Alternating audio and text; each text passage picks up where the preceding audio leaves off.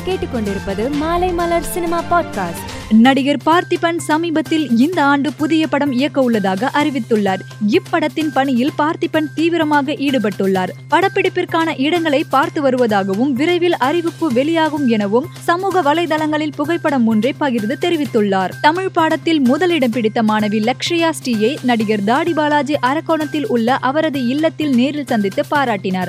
அப்போது பத்திரிகையாளரை சந்தித்த அவர் விரைவில் நான் அரசியலுக்கு வருவேன்.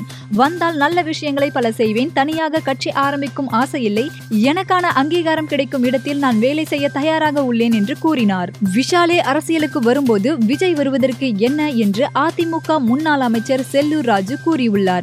இவர் மதுரையில் பத்திரிகையாளரை சந்தித்து பேசியபோது ஜனநாயக நாட்டில் யார் வேண்டுமானாலும் அரசியலுக்கு வரலாம். ஒரு சில படங்கள் ஹிட் கொடுத்த விஷாலே அரசியலுக்கு வருகிறேன் என்று சொல்லும்பொழுது பல படங்கள் ஹிட் கொடுத்த நடிகர் விஜய் தாராளமாக அரசியலுக்கு வரலாம் என்றார். முதல் நீ முடிவும் நீ பாடல் யூடியூபில் நூறு மில்லியன் பார்வையாளர்களை கடந்து புதிய மைல்கல்லை எட்டியுள்ளது.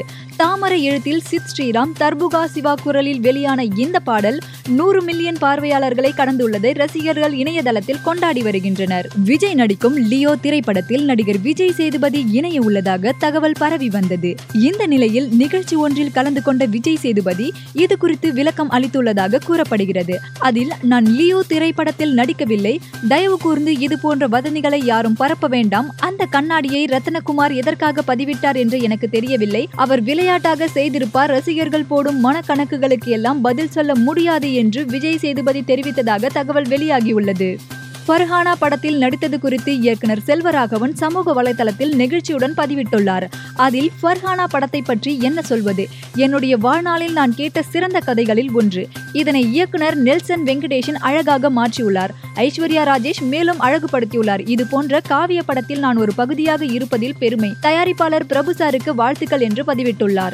மேலும் செய்திகளை தெரிந்து கொள்ள மாலைமலர் டாட் காமை பாருங்கள்.